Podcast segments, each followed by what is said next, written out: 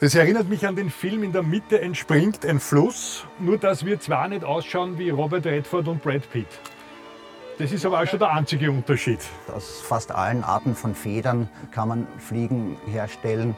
Das ist äh, Cul de Canard. Äh, und wenn ich das wirklich ganz offen und ehrlich übersetzen darf, sind das die Federn vom Entenarsch. Und die äh, gelten in der Fliegenfischerei als besonders wertvoll. Ja. Klaus, das, das ist mir jetzt wurscht. Steckt das zusammen. Jetzt packt mir nämlich das äh, Ja, jetzt packt mich das Fieber. Ja. Das ist Weil mir da, drüben, egal. da drüben, wenn du siehst, gelegentlich platscht es da so. Ja. Äh, das ist jetzt nicht, dass irgendwas von dieser herrlichen alten Linde da ins Wasser plumpst, sondern das sind schon Forellen, die nach irgendwelchen Fliegen äh, ja, hervorragend. Steigen.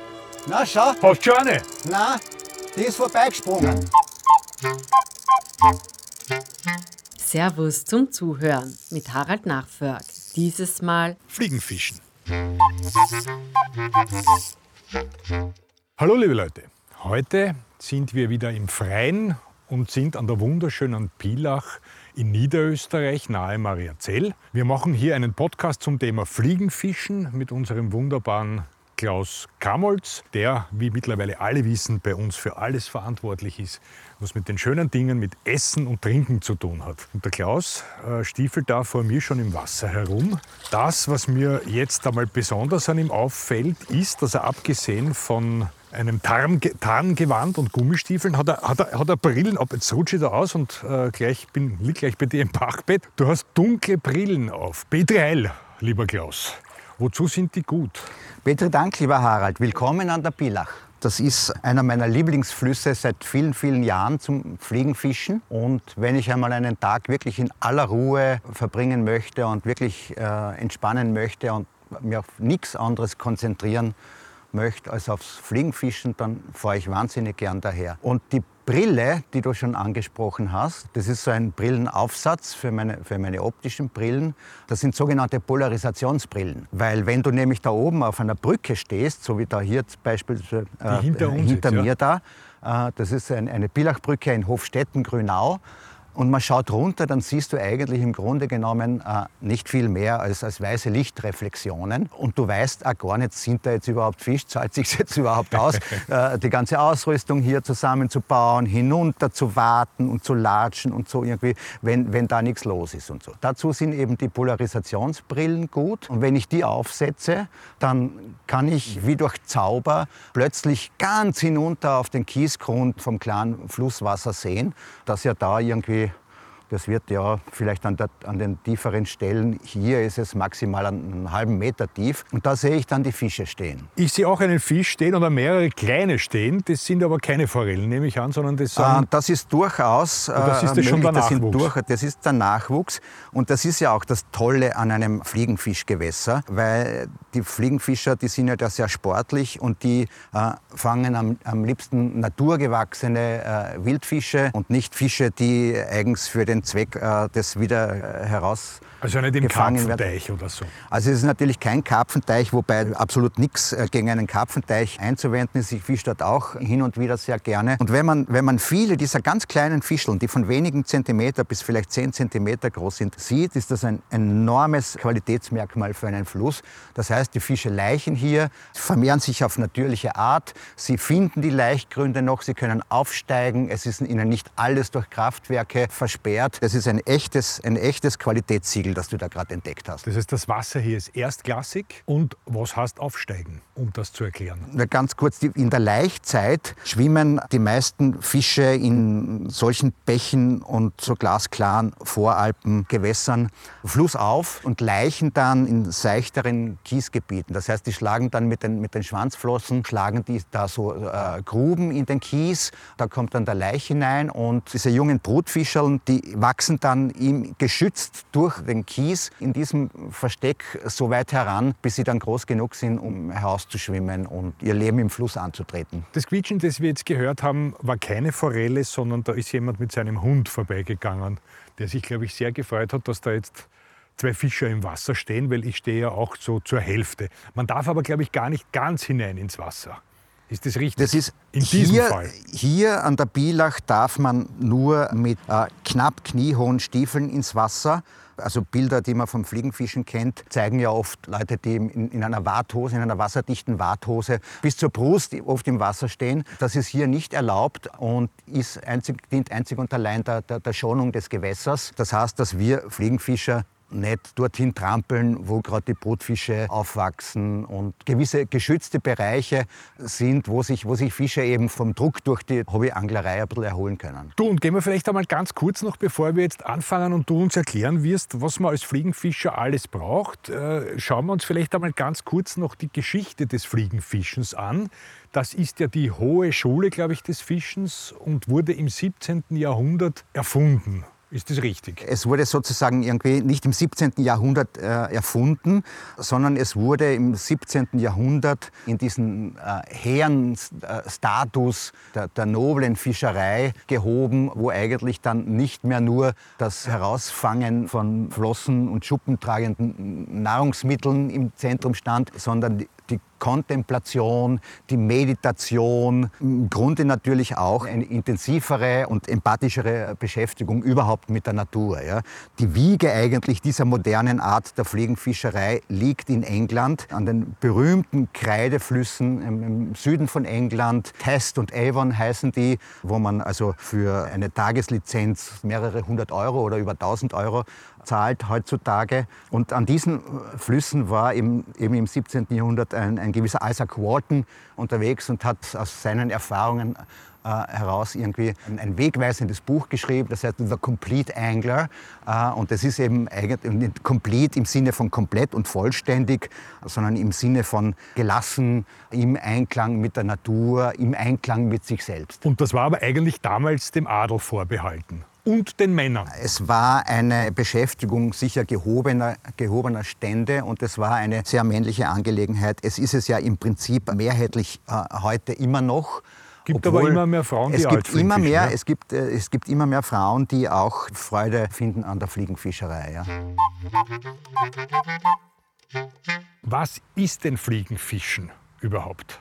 Eine Welt für sich und eine eigene Wissenschaft. Aber ganz im Ernst, es ist eine ganz, ganz besondere äh, Art der Fischerei, die sich dadurch unterscheidet von anderen, dass man, dass man sozusagen irgendwie einen, einen wesentlich höheren technischen, physikalischen Aufwand hat beim Fischen, weil äh, bei der normalen Anglerei, ob man jetzt irgendwie einen Blinker auswirft oder, oder ein Blei mit einem, mit einem Stück Mais dran für, für Karpfen, da wirft man aus und das Gewicht äh, der Angelbeschwerden Währung äh, und das Gewicht des Köders sorgen dafür, dass das ganze Zeug weit hinaus ins Wasser fliegt. Ja.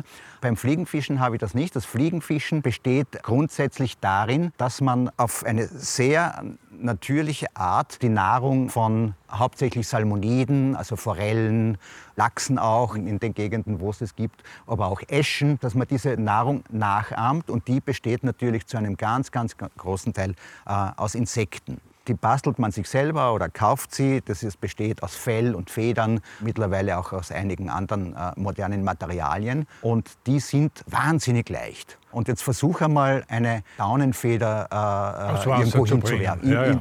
Irgendwo hinzuwerfen. Ja? Ja. Wird, es wird dir nicht gelingen, sie wird, sie wird, sie wird dir sanft ins Gesicht zurückwehen oder wenn der Wind dir entgegenbläst, irgendwie wird sie, wird sie sofort irgendwie zehn Meter hinter dir verschwinden. Dazu hat man beim Fliegenfischen eine besondere Art von schwerer Schnur, mit der sorgt man durch Hin- und Herschwingen, durch gekonntes, also nicht herumwedeln in der Luft, ja, sondern gekonntes Hin- und Herschwingen, sorgt man dafür, äh, dass man diese Köder an die, an die gewünschte Stelle bringt. Ist da vorne ein bisschen Blei drauf oder gar nichts dergleichen? Da kann manchmal ein bisschen äh, Blei drauf sein, wobei ich da schon auch noch eine naturnahe Anmerkung äh, machen möchte. Also Blei war gestern. Ja? Also Blei kommt Gott sei Dank immer ja, mehr aus der Mode. Man darf immer mehr Blei gießen zu Silvester. Man auch darf auch nicht mehr Blei verboten. gießen zu Silvester und das Blei verschwindet nicht komplett mittlerweile, aber schön langsam aus der Anglerei, weil es natürlich irgendwie, wenn dann immer irgendwie etwas Ausrüstung abreißt und im Gewässer liegen bleibt, Blei... Ein Gewicht ist auf alle Fälle drauf. Ein Gewicht ist und ja es sind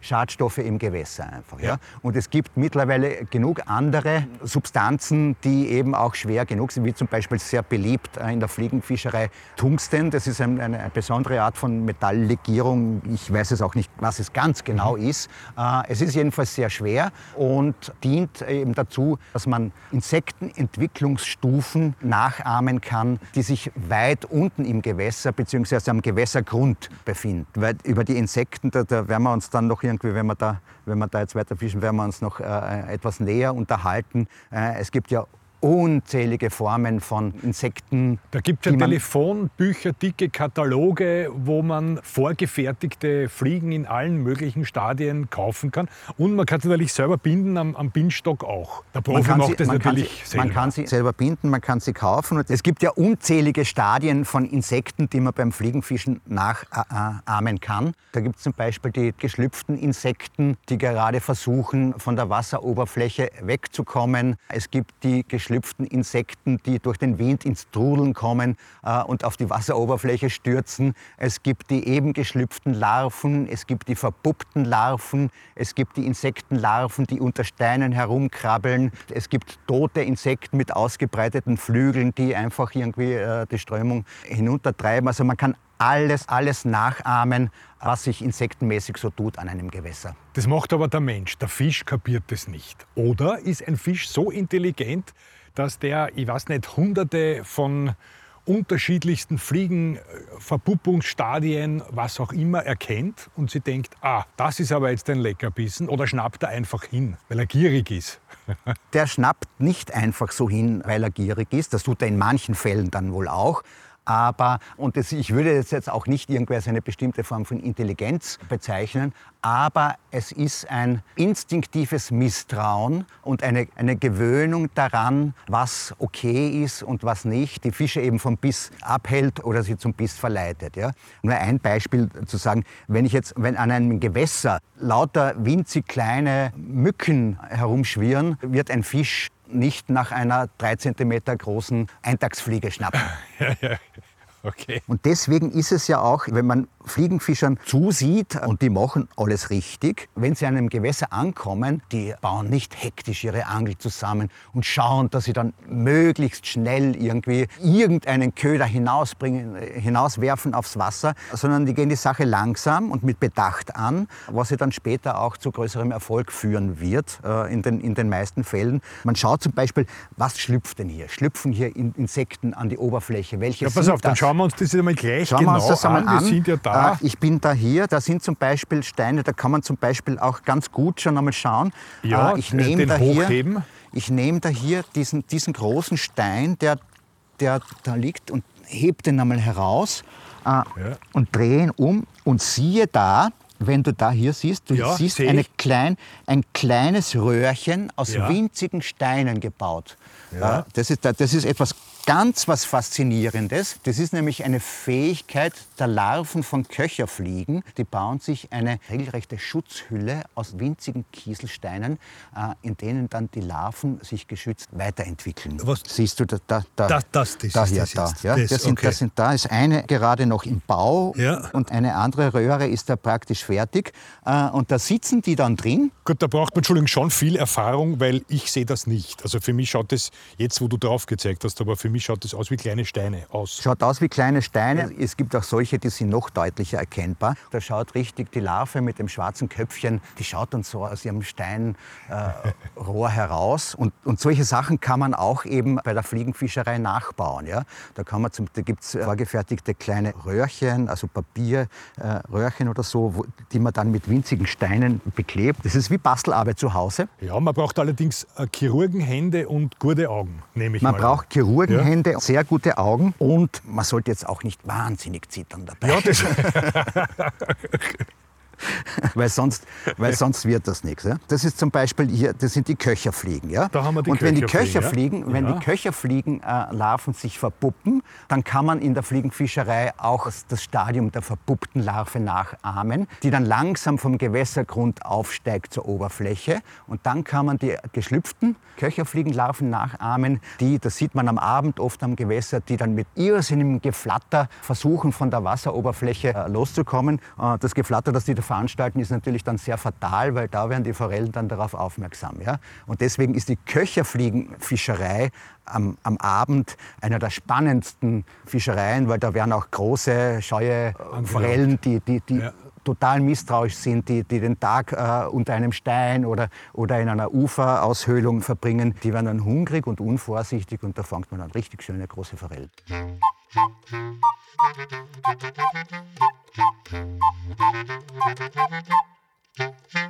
Also das heißt, Köcherfliegen ganz wichtig. Welche Fliegen gibt es noch? Äh, Im Grunde genommen, so? die ja. Top 3 an unseren Gewässern äh, sind also erstens einmal die Köcherfliegen, hatten wir schon. Dann gibt es eine unendliche Vielfalt von Eintagsfliegen die von wenigen Millimetern bis zu drei, vier Zentimeter groß sind. Also eine, die, die größte bei uns äh, vorkommende Art ist also die, die sogenannte Maifliege, die Ephemera danica, wie sie, wie sie auf Lateinisch, Name, ja. wie, wie, wie, sie, äh, wie sie auf Lateinisch heißt. Die ist gelb mit schwarzen Streifen bzw. Punkten am Abdomen, schlüpft meistens ab Mitte Mai bis Anfang Juni und ist für die Fische eine enorme Proteinbombe, weil sie ja doch einen mehrere Zentimeter langen äh, gar nicht so schmalen Abdomen hat, also Körper, wie, wie, das bei den Insekten heißt. Und die schlüpfen dann an der Oberfläche oder stürzen durch den Wind auf die Oberfläche ab. Und da, da geht es dann richtig hoch her im Wasser. Da, an manchen äh, Maifliegengewässern äh, fängt da richtig das Wasser zu brodeln an. Unfassbar. Oder ist es eine heiße Quelle oder so?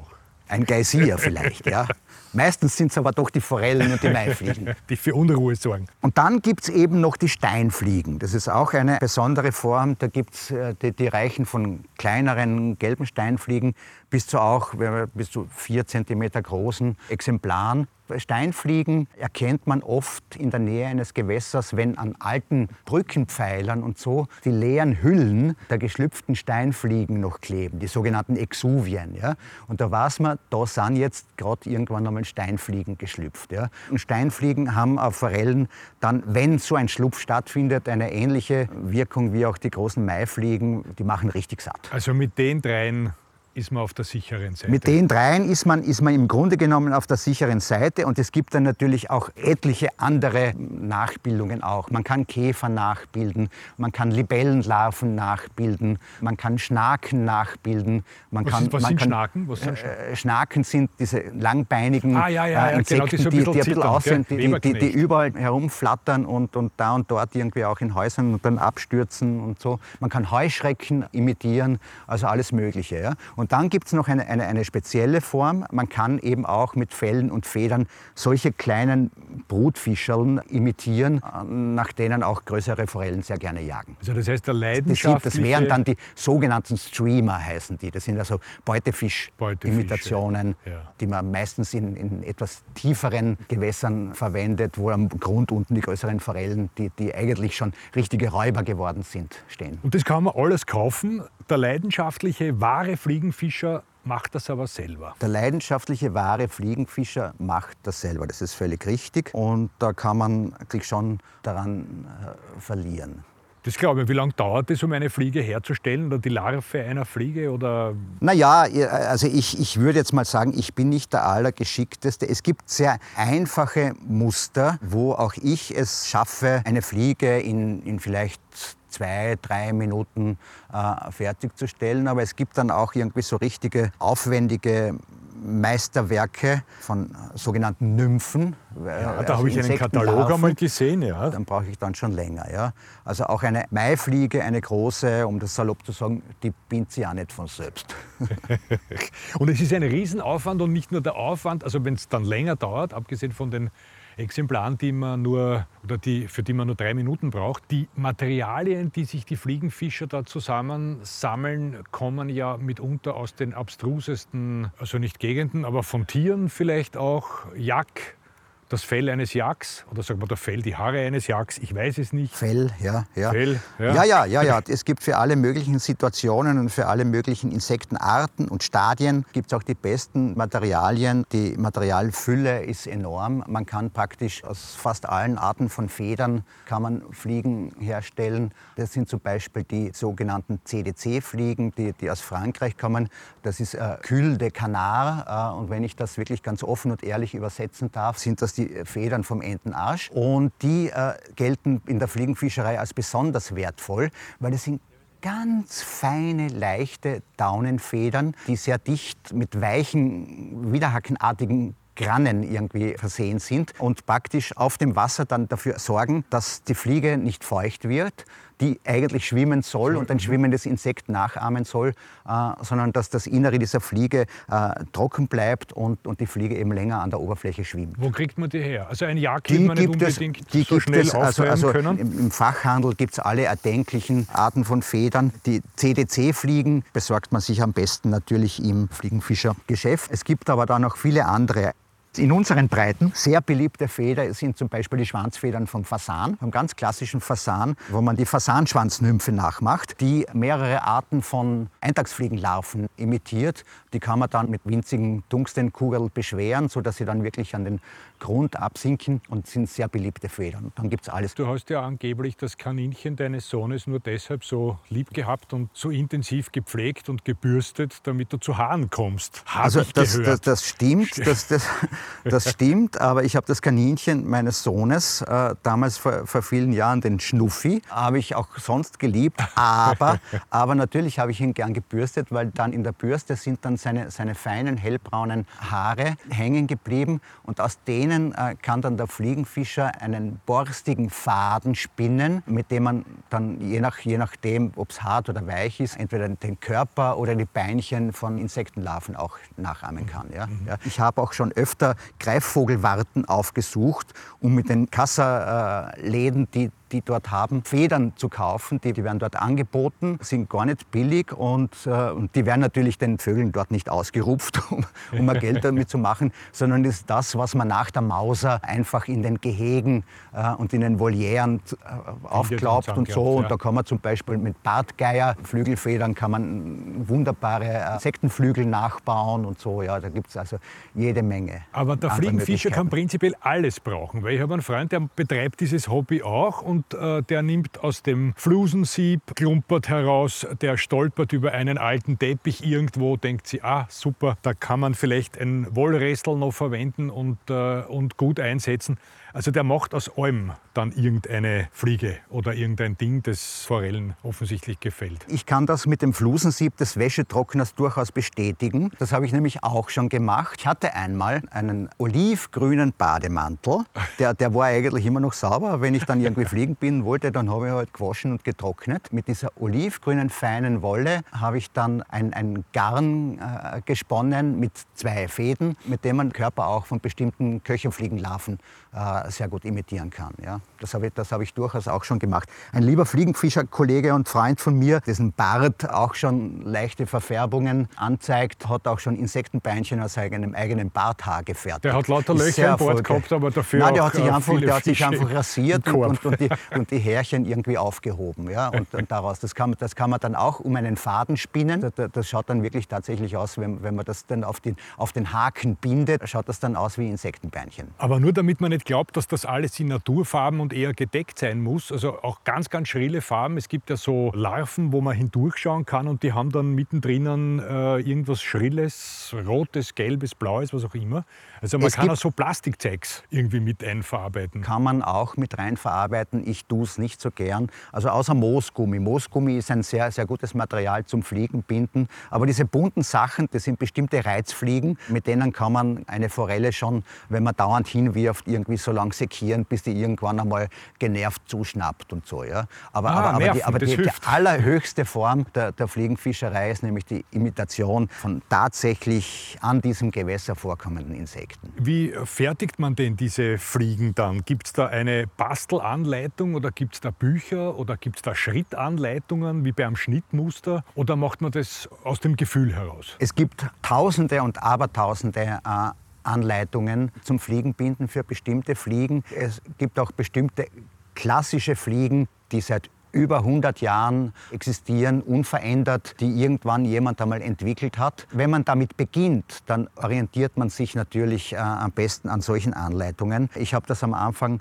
nicht immer gemacht und das waren fürchterliche, erfolglose Fantasiegebilde, äh, die eigentlich im Grunde genau, die eigentlich, die, über die sich eigentlich jede Forelle, äh, der ich das serviert habe, dann totlachen hätte müssen. Man lernt diese Fertigkeit, eine, eine bestimmte Fliege nachzubauen und im Lauf der Zeit erwirbt man dann so viel Wissen, dass man sich denkt, irgendwie, aha, schau mal an, da an diesem Fluss, da ist die und die Fliege und die fotografiere ich jetzt zum Beispiel einmal und dann überlege ich mir zu Hause, wie ich die selber mit dem ganzen Material, das ich zur Verfügung habe, nachbauen kann. Ja gut, ich würde sagen, also genug der Theorie. Äh, du warst so lieb, hast eine Angel für mich auch mitgenommen. Die werde ich jetzt mir grapschen. Und ähm, ich habe wahnsinnige Angst, dass ein Fisch tatsächlich anbeißen könnte. Habe ich auch in meiner neuen Kolumne jetzt geschrieben. Weil ich dann nicht weiß, wie man den runter tut. Aber da wirst du mir helfen. Und, da werde ich äh, dir helfen. Und nachdem du ja Anfänger äh, bist, wie du selbst sagst, irgendwie ist die Chance natürlich äh, wahnsinnig groß, dass du lang vor mir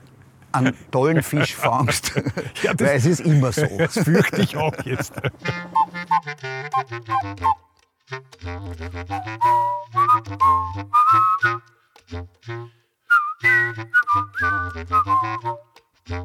So, wir sind da jetzt die, die Pilach ein Stück weiter flussaufwärts gezogen, an einen Platz, an dem die Fische besonders gerne beißen sollen. Das hat uns der Ewald verraten, der jetzt zu uns dazugekommen ist. Wir haben von Ewald, der die ganze Pilach betreut, die Lizenz zum Fischen bekommen, weil das muss man schon dazu sagen, man kann nicht einfach mit der Angel herkommen und sich ins Wasser stellen.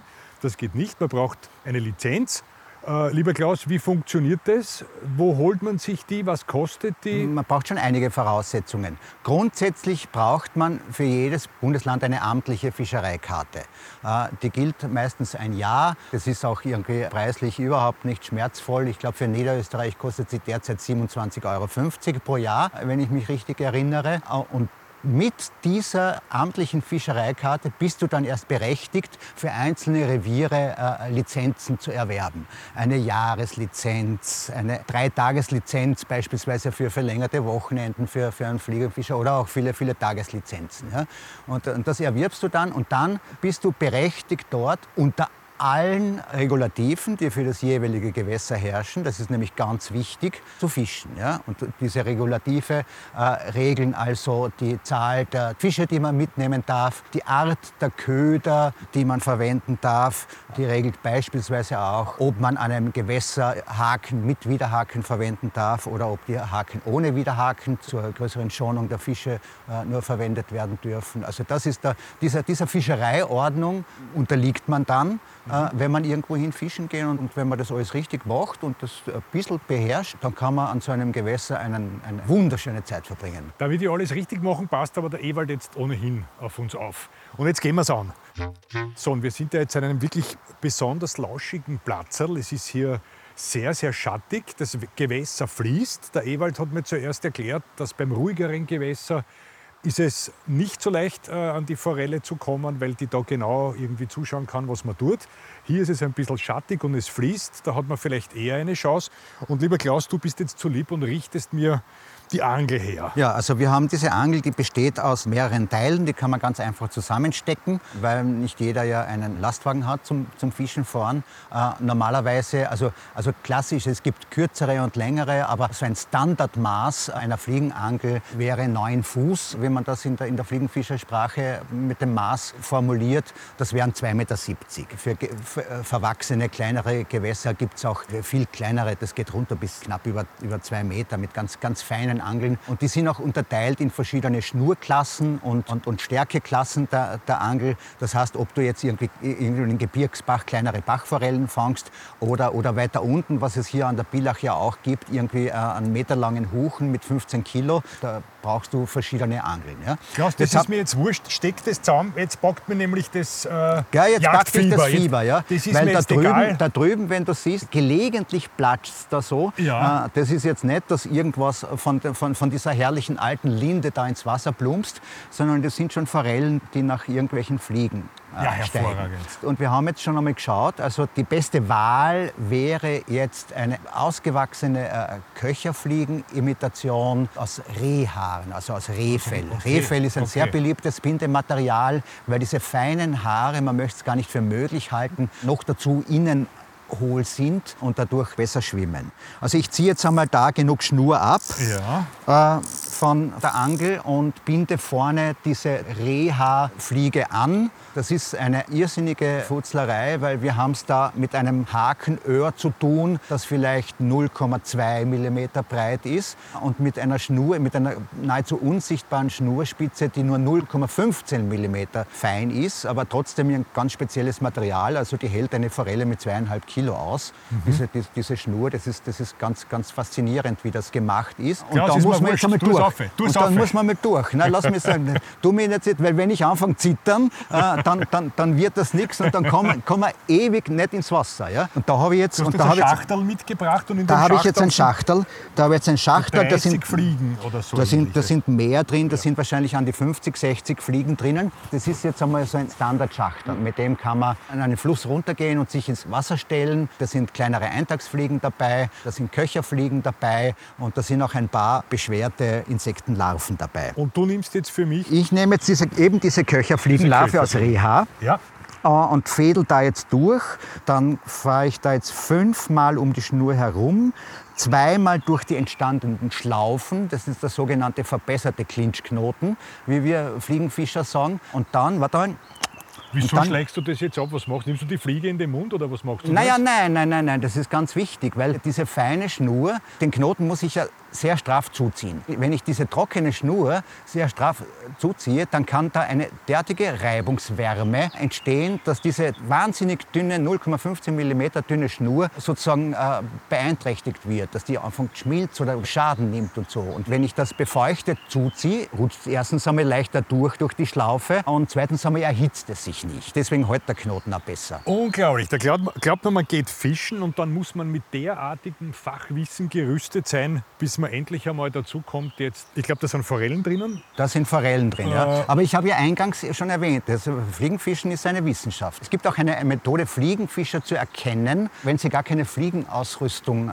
anhaben und gar keine Fliegenangel in der Hand haben. Man muss nur mit ihnen durch eine Gegend fahren, in der, in der ein schöner Fluss sich befindet. Und wenn dort dann eine Brücke über diesen Fluss geht, dann fährt kein begeisterter Fliegenfischer über die Brücke und einfach weiter, sondern der bleibt vor der Brücke, wo es eben möglich ist, äh, Sicherheitsgründen, bleibt er stehen. Dann holt er aus dem Handschuhfach seine Polarisationsbrille und dann schaut er von der Brücke runter, ob dort Fische sind. So daran hast so. du den Fliegenfischer erkannt. Alles klar, jetzt kenne ich mich aus. Und woran man ja noch erkennen kann, dass wir Fliegenfischer ein, ein eher eigenartiges Völkchen sind, ist ja, wenn man, wenn, man, wenn man in die Küche kommt. Anderswo macht man die Tiefkühltruhe oder einen Tiefkühlschrank auf und da ist allerlei eingefroren, vielleicht ein gefangener Fisch oder Fleisch und Gemüse, Fertiggerichte, alles Mögliche. Bei Fliegenfischern finden sich in der Tiefkühltruhe Felle und Federn und allerlei Material, das man zum Fliegenbinden braucht. Ähm, Das hat nämlich einen ganz einfachen Grund. Das Material, äh, das da heraus liegt, zumindest das natürliche Material, zieht Motten an. Ja? äh, Und die zerfressen das Zeug alles und dann kriegt man sie überhaupt nicht mehr los. Äh, Und wenn man Felle und Federn im Tiefkühlschrank lagert, dann frieren die nicht wirklich ein. Die kann man rausnehmen und nach zwei, drei Minuten einfach wieder verwenden. Und dann tut man es wieder in den Tiefkühlschrank und es passiert nichts. Mein Onkel hat sogar, ähm, der war auch leidenschaftlicher Fischer, hauptsächlich äh, Hecht, Karpfen und Welse. Und der hat sogar die Maden im Kühlschrank gehabt. Da hat ihm die Frau dann ab und zu bei den Ohren gezogen, aber er hat gesagt, das muss so sein. Das kann ich mir gut vorstellen. Das habe ich auch einmal vor vielen Jahren gemacht. Ist mir äh, nicht allzu gut bekommen. Wieso hast du das gegessen? Wir waren, danach war wir schlecht.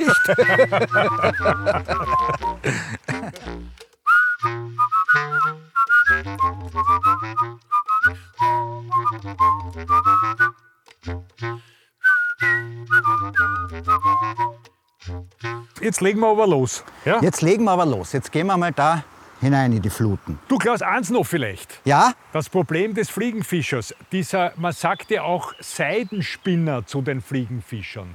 Ja. Woher kommt denn das? Das Ah, hat doch das mit, kommt- mit dem Wurf das- irgendwie zu tun. Das kommt äh, aus dem Salzkammergut. Das haben die Leute früher gesagt. Das Salzkammergut ist ein legendäres Fliegenfischergebiet. Äh, einer der berühmtesten Fliegenfischerflüsse überhaupt in Europa ist ja die Gmundner Traun. Und an der Gmundner Traun war ja einmal früher der, der, ein gewisser Hans Gebetzreuter. Äh, der, war dort, der war dort Fischereiaufseher und hat auch berühmte Menschen ans Gewässer geführt und ihnen Plätze gezeigt. Äh, unter anderem auch den Hotelerben Charles Ritz. Es hält sich immer noch die Legende. Es ist nie ganz bewiesen worden, dass der Hans Gebetzreuter eventuell sogar mit dem Ernest Hemingway an der Gmundner Traun fischen gewesen sein könnte. Hm, ja. Und da sind eben diese Fliegenfischer dann unten im Wasser gestanden und die Leute sind oben auf der Brücke gestanden und haben gesagt, was machen die Depperten da? Und ich habe gesagt, da stehen sie wieder, die Seidenspinner. Daher von kommt der es. Schnur, die durch die Luft Von der Schnur, die durch die... Ja. Also von den Leuten her hat das natürlich eine doppelte Wortbedeutung. Also die gesponnene dünne Schnur und ein bisschen die Spinner. Ne? Sehr schön. Na gut, dann ab ins Wasser mit uns. Ab Wobei man Wasser? nicht tief rein darf, das muss man auch sagen. Es gibt hier die Auflage, dass man nicht allzu hohe Gummistiefel tragen darf, muss. Ah, war schon da. Man sollte jetzt natürlich leise sein und, und äh, die Fische nicht vergrämen. Ich muss aber trotzdem ein bisschen dazwischen reden, weil Klaus, so wie ja. du das auf, auswirfst, also da merkt man schon, äh, dass du das lange Jahre machst. Du bist ein absoluter Profi. Na, schau. Hast du schon eine? Nein, die ist vorbeigesprungen. Das gibt's nicht. Innerhalb, so, von, innerhalb von einer Sekunde da und schon sie. eine Forelle dran. Unfassbar. Ja. Der Klaus streut jetzt Schauen natürlich. Na, schau. sicher, ja. dass er sie auch an Land bringt. Schauen wir mal. Und jetzt kommt Leute, schau, da platscht sie. Ja, und Siehst das ist genau der. Ja, ja. Kommt her, das ist eine eine hübsche, naturgewachsene, wahrscheinlich schaut sehr gut aus, eine Regenbogenforelle, vielleicht knapp 30 Zentimeter. Aber lassen wir es bitte wieder aus. Die lassen wir natürlich selbstverständlich ja. wieder aus. Und jetzt sage ich dir noch was, das ist auch was ganz was Wichtiges beim Fliegenfischen. Bevor wir einen Fisch, den wir wieder freilassen, ja. äh, in die Hand nehmen, ja. äh, machen wir die Hände nass. Das ist ganz wichtig. Ja, damit die Schuppen weil, nicht damit, damit, ne, Schuppen haben die Forellen gar keine. So. Aber damit, damit die Schleimhäute nicht verletzt werden. Okay. Die, die, brauchen, die, die sind nämlich ganz wichtig für die Fische. Die sind nämlich auch ein, eine Art Sinnesorgan. Okay. So, jetzt beugen wir uns einmal da runter. Warum ich wirklich nicht zum Fischer mich eigne, denke ich mir, ist, weil mir tun die Fische dann immer leid. Wiewohl ich gerne Fisch esse, ich freue mich, dass wir sie befreien können. So, jetzt halte sie, bis sie sich erholt hat. Ja. Und dann zack. Und, und schon gleitet sie langsam. Und schon gleitet sie langsam wieder Stein. auf ihr Platzl zurück. Ein tolles Erlebnis. Na? So, jetzt, jetzt aber ich. Jetzt du. Pass auf, ich lege ja, mal meine Angel zur Seite. Ich zeige dir das jetzt einmal. Ja, also ich habe äh, meine Gummistiefeln nicht vergessen, aber ich habe gedacht, dass man an der Pilach eigentlich nicht ins Wasser steigen darf. Mittlerweile hat mir der Ewald aber gesagt und auch der Klaus, dass man das sehr wohl darf, aber nur am Rand und mit Gummistiefeln, die nicht allzu hoch sind. Also mit der Watthose darf man nicht rein. Ich habe aber keine Gummistiefel mit. Ich werde jetzt äh, barfuß ins Wasser steigen. Ich hoffe, es ist nicht allzu kalt. Wenn du dich hierher stellst auf den Kies, da rutscht nicht aus, weil da ist nämlich, da ist nämlich ja. auch, da sind nämlich auch keine Wasserpflanzen. Die Wasserpflanzen machen, machen die Steine dann immer recht glitschig. Na, das geht. So, ja. so, pass auf, jetzt ziehen wir mal hier auch wieder da haben wir die Fliege. Und jetzt ziehen wir hier einmal Schnur ab. Genug. Ja, damit ich da diese. Damit, weil wir tun ja nicht irgendwie von der Spule heraus werfen, sondern wir tun das, was Ach, wir bereits ab, abgezogen haben von der, von der, von der Angelrolle, äh, bringen wir in Schwingung und dann ins Wasser hinaus. Moment. Ja. Das erinnert mich an den Film In der Mitte entspringt ein Fluss, nur dass wir zwar nicht ausschauen wie Robert Redford und Brad Pitt. Das ist ja, da, der einzige Unterschied. Das ist der einzige, das ist der einzige Unterschied. Schau mal her. Ja. Und jetzt hast du da, da brauchst du nicht so weit werfen. Ah, und jetzt schwingst du so seitlich die Angel ein bisschen raus, damit du das ja. gestreckt hast. Und mit ein bisschen Schwung und Elan. Ja, also und doch. nie zu weit hinten runter ja. und nie zu weit die Angel äh, waagrecht nach vor. Als Faustregel kann man sagen, man schwingt beim Fliegenfischen, wenn man genug Platz hat und keine speziellen Würfe braucht, schwingt man zwischen 10 und 14 Uhr. Ja. Also diese Angel senkrecht nach oben wäre 12 Uhr. Ja. und du darfst nur bis 10 Uhr nach hinten und bis 14 Uhr nach vor. Also doch eher parallel zum Fluss. Na, na, Na. na, also trichterförmig so nach oben. Ja? okay. Also so, schau, also Ja, ja, so, ja, ja, na, so, okay, ja, ja. so, ja. Und das kannst 10 du natürlich, da 14 kannst du Uhr. den Winkel kannst du natürlich dann seitlich verändern auch. Das Ja? ist jetzt falsch. Das war jetzt eher, äh, würde ich sagen, 9 und 3 oder. Schau, ich Also, zeig's es ist dir schon noch einmal. Sehr, sehr dilettantisch. Ich zeig's dir ich noch das einmal, angehe. Ja. Jetzt sehe ich die Fliege. Wahnsinn. ja, ja. Ja, okay. Und die wird natürlich immer ein bisschen feucht. Ja. Aber nachdem das immer, wenn, wenn, wenn sie dann unten anfängt, aufs eigene Ufer herzuschlittern, Ja. nimmt man es wieder raus damit sie wieder, und wirft wieder weiter oben ein, damit sie wieder schön äh, hinuntertreiben kann. Und jedes Mal, wenn wir hin und her schwingen, trocknen wir die Fliege natürlich wieder. Und dadurch schwimmt sie dann wieder. Das ist ne? richtig, ja. Also gut, unser Duell ist auf alle Fälle äh, schon einmal zu deinen Gunsten ausgegangen, weil du hast Naja, das ist ein Zwischenstand. Du hast hinausgeschmissen und John hat eine angebissen und bei mir wird das jetzt, glaube ich, noch lang dauern, aber warum nicht? Wieso gelingt mir das nicht? Das, du schmeißt es so wunderbar, sagt man schmeißen eigentlich?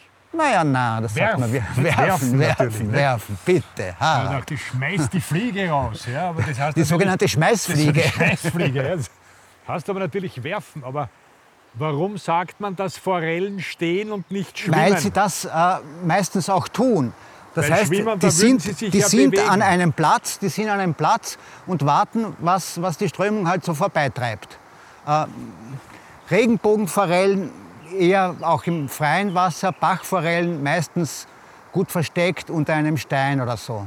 Und jetzt fällt mir ein vom Loriot dieses wunderbare Zitat oder der Tipp vielmehr, wenn Sie Forelle blau essen, lassen Sie sich's nicht anmerken.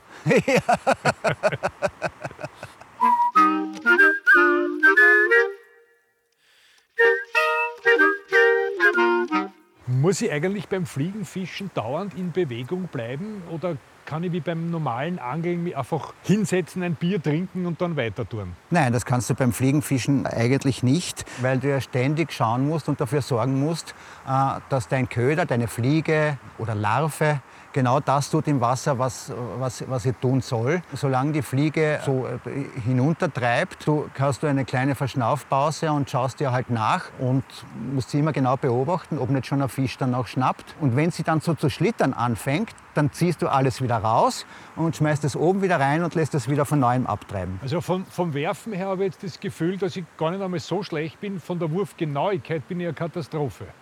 Naja, es du müsst, geht- eigentlich fängt es ja mal so an, solltest du mit beiden Händen fischen. Ja? Mit welcher Hand wirfst du Rechts, ich, bin leichter? ein, ich bin ein Rechtshänder. Werfen tue ich, glaube ich, schon besser mit der rechten. Ja, dann solltest du, dann Schaut gar solltest du, danach aus. dann, dann solltest du, wenn du das so hältst, Ja. passt, und mit der anderen Hand hältst du diese Schnur ein bisschen so. Und beim Vorschwung lässt du sie dann los und ein bisschen raustreiben. Ja, das war schon einmal das ganz wird- gut, da es könnte wird schon. Besser. Klaus, wie schaut denn so ein Tagesablauf bei dir aus? Stehst du dann eine Stunde und gehst dann schon was essen? Oder bist du da so unerbittlich, dass du dann von, vom frühen Morgen an bis abends im Wasser stehst und erst dann dir Also ich habe auch, schon- gönnst? ich habe auch schon Tage äh, erlebt, wo ich von früh bis spät, am Anfang meiner Fliegenfischerkarriere allem, von früh bis spät im Wasser gestanden bin, weil ich was gefangen habe oder weil ich eben nichts gefangen habe und unbedingt noch was fangen wollte. Aber das äh, würde auch nicht unbedingt dem Complete Angler von Isaac äh, Walton entsprechen, wenn man da so hektisch sozusagen mit sich selbst um die Wette fischt. Also mittlerweile hat sich das eingespielt und so. Und da macht man eine Pause, zum Beispiel an der Erlauf, da habe ich, da, da, die ist am Ufer der Erlauf, da gibt es eine kleine äh, Streuobstwiese. Da setze ich mich dann am Mittag, äh, wenn es heiß ist und die Fische eh nicht so gut beißen, an einen Baumstamm im Schatten und esse halt Ayase oder ich gehe in ein Gasthaus was essen oder ich liege einfach nur, nur in der Wiese und, und schaue irgendwelchen Tieren zu. Ja. Kontemplation ist auf alle Kontem Fälle angebracht. Kontemplation, ja, Kontemplation. Und es hat ja der John Steinbeck, äh, glaube ich, gesagt oder geschrieben, Fliegenfischen ist die einzige würdige Art, die äh, ein Mann äh, sozusagen verwendet, mit um Würde Zeit mit sich zu- allein zu sein. so ja. mit sich allein Das zu sein, ja, um Zeit mit sich zu verbringen. Ja, ja, ist ja maskuline, aber hat der, der, damaligen Zeit natürlich entsprochen. Aber vielleicht, weil wir gerade an der Bilach sind und du gerade Angst gehabt hast, dass du da jetzt ins Wasser fliegst, das ist auch schon anderen Leuten passiert. Unter anderem ein häufiger Gast an, an der Bilach früher war ja der Peter Alexander. Richtig. Der, ja. ein, der ein begeisterter Fischer war und der kam immer her und der ist auch das eine oder andere Mal ins Wasser gefallen äh, und der wurde dann vom damaligen Fischereiaufseher wurde der nach, mit nach Hause genommen und dann, dann hat er gesagt, er hat schon wieder den Peter Alexander trockenlegen müssen. Also der hat dann ein trockenes Gewand gekriegt und dann Tee, wenn es kalt war und so. Aber der Peter Alexander war immer wieder hier fischen und es gibt sogar eine Stelle, eine ruhige Vertiefung mit wenig Strömung, die heißt äh, an der Billach hier, das ist der Alexandertumpf. Wirklich? Ja, der ist nach dem Peter Alexander. Peter, der ja beim Fischen überhaupt nicht lustig war. Der hat das ja sehr, sehr ernst genommen und der hat das, wie man, wie man hört und wie ja. noch erzählt wird und so, hat er das sehr, sehr ernst genommen und so und, oder sie nicht gern unterhalten mit irgendjemandem. Ja.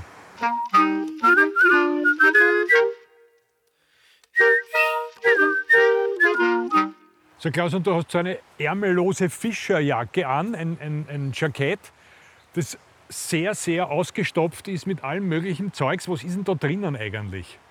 Nachdem ich ja beim Fliegenfischen oft ziemlich weit ins Wasser hinausgehe und der Weg äh, durch die Strömung beschwerlich ist, zurückzugehen, äh, hat, man natürlich, hat man natürlich alles, was man braucht, nicht am Ufer liegen, äh, sondern bei sich in der Jacke. Deswegen hat die ja wahrscheinlich ein, ein, knappes Dutzend verschiedene Taschen. Da ist eben meine Box mit Fliegen drinnen. Da sind verschiedene sogenannte Vorfachschnüre drinnen, ja, die ich dann vorne anbiete. Das sind eben diese besprochenen dünnen Schnüre drinnen. Ja. Dann habe ich eine spezielle äh, kleine Schere drinnen, ein, eine Kombination aus Schere und Zange, mit der ich Fische, die ich wieder zurücksetze, schonend vom Haken befreien kann. Und, und, und lauter Werkzeug, alles, was man alles, braucht. Alles Mögliche, ja. alles mögliche, was man braucht. Irgendwie so ein Art spezielles Nagelklipserl, damit man die überstehende Schnur, wenn man eine neue Fliege an den Haken gebunden hat, damit man die abschneiden kann, weil überstehende Schnur ist ganz schlecht. Das, das, das irritiert die Laufbahn der, der Fliege und die Fische äh, sind irritiert davon, also das geht gar nicht. Dann habe ich hinter mir an einem Karabiner hängen auch noch einen Kescher, mit dem ich einen, einen größeren Fisch dann äh, aus dem Wasser äh, rauskriegen kann. Alles, was man braucht. Ja. Werden ja, ja nicht alle freigelassen, ja. das muss man auch sagen. Ja, manche nimmt man natürlich mit.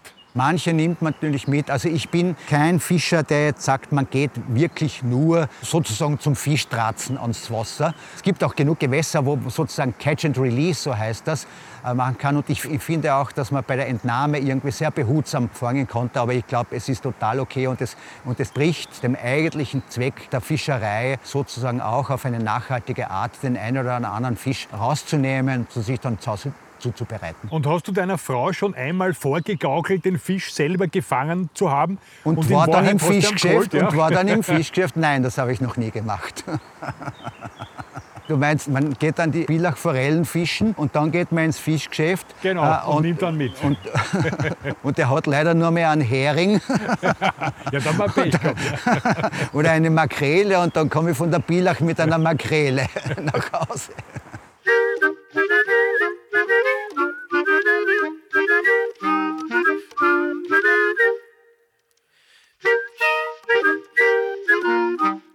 Weil noch eine Frage. Ähm, der Ewald hat mir zuerst, wie wir da bei der Brücke runtergeschaut haben, äh, erzählt, dass äh, die Pilach beinhaltet ja auch Eschen. Da gibt es ja Eschen, was gar nicht so häufig vorkommt. Und dass die Esche eine ganz besondere Art hat, äh, den Köder zu schnappen. Ja, Eschen. Die spielen sich fast ein wenig damit.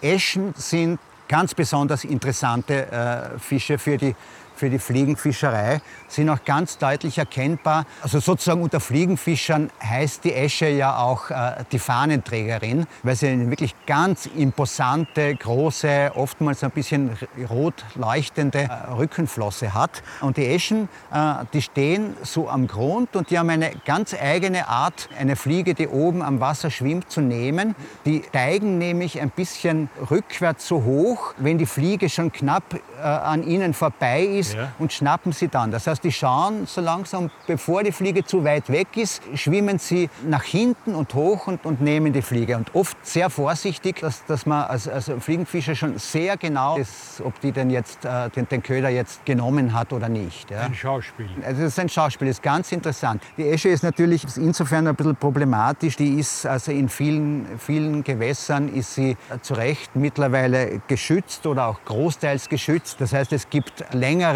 Schonzeiten als die eigentlichen gesetzlichen Schonzeiten, weil durch Flussverbau und so weiter und so fort auch den Druck, das muss man natürlich auch sagen, wenn man alles offen anspricht, den Druck durch bestimmte Wasservögel und andere räuberische Tiere wie beispielsweise den Otter oder Kormorane und so, äh, ist die Esche in ihrem Bestand schon eher gefährdet. Ja? Aber es gibt Teilweise gibt es wirklich gute Bestände und da, da kann man dann durchaus eine kleinere Anzahl von Eschen auch entnehmen. Ja. Die Bielach ist ja ein ganz besonders gutes Eschengewässer, wo wirklich schöne große Eschen drinnen sind. Und ich habe auch öfter schon einmal eine Esche gefangen und zu Hause zubereitet. Äh, Und es ist ein ganz besonders guter Fisch, der einen ganz feinen Thymian-Geschmack hat auch. Deswegen heißt sie ja auch, die, also äh, zoologischen Namen heißt sie auch Thymalus thymalus. Wir sind begeistert. Ja, Klaus, wenn man da so am Wasser steht, verfliegen natürlich die Stunden. Und ich gebe ehrlich zu, ich habe jetzt schon einen Riesenhunger. Ich glaube, wir sollten jetzt einmal höchste Zeit, dass wir mal kurz ins Wirtshaus schauen und nachbesprechen, was wir da alles erlebt haben. Dir war das Glück ja hold, mir nicht. Ähm, in welches Wirtshaus gehen wir denn? Kennst du eines in der Gegend, das empfehlenswert ist? Ja, ja, natürlich. Und das ist auch ganz gut, dass du äh, jetzt sagst, dass wir ins Wirtshaus gehen, weil der Fliegenfischer in mir ist jetzt nahe an dem Punkt, wo er dann nicht mehr aufhören kann. Und dann geht es stundenlang so weiter und dann gibt es keinen Hunger und keinen Durst und man steht im Wasser. Aber nicht weit von hier, ein paar Kilometer flussauf, ist äh, mein Lieblingsgasthaus im ganzen Bilachtal. Das ist der äh, Gasthof Kalteis, wo die Sonja und der Hubert Kalteis wirklich ein Wirtshausjuwel führen. Gibt immer wieder auch äh, Forelle auf der Karte und die haben auch eine wirklich durchaus anspruchsvolle Weinkarte. Also da kann man dann seine Fischereierfolge feiern oder sozusagen die Enttäuschung runterspülen, auch ein bisschen, je nachdem halt. Wunderbar. Dann gehen wir dorthin. Ich würde natürlich auch noch gerne mit dir weiterfischen, aber im Gegensatz zu dir habe ich keine Gummistiefeln an und schon langsam wird mir kalt. Kriegst du blaue, Füße, kriegst du blaue, kriege Füße manchmal. Statt Forelle blau. genau, Füße blau. In diesem Sinn, danke lieber Klaus, dass du mit uns fischen gegangen bist und äh, danke liebe Leute fürs Zuhören. Ich sage auch danke, dass ihr mich hierher begleitet habt und fahren wir zum Kalteis. So machen wir das. Wenn ihr mehr über das Fliegenfischen erfahren wollt, empfehlen wir das Buch Der Fliegenfischer, erhältlich bei Servus am Marktplatz. Darin verraten wir alles über die richtige Wurftechnik, die passenden Materialien zum Fliegenbinden und die nötige Ausrüstung. Hat euch der Podcast gefallen? Dann lasst uns eine Bewertung da und abonniert Servus zum Zuhören. Nächstes Mal gehen wir der Frage auf den Grund, wie wir mit dem richtigen Licht unseren Wohnraum gemütlich gestalten können.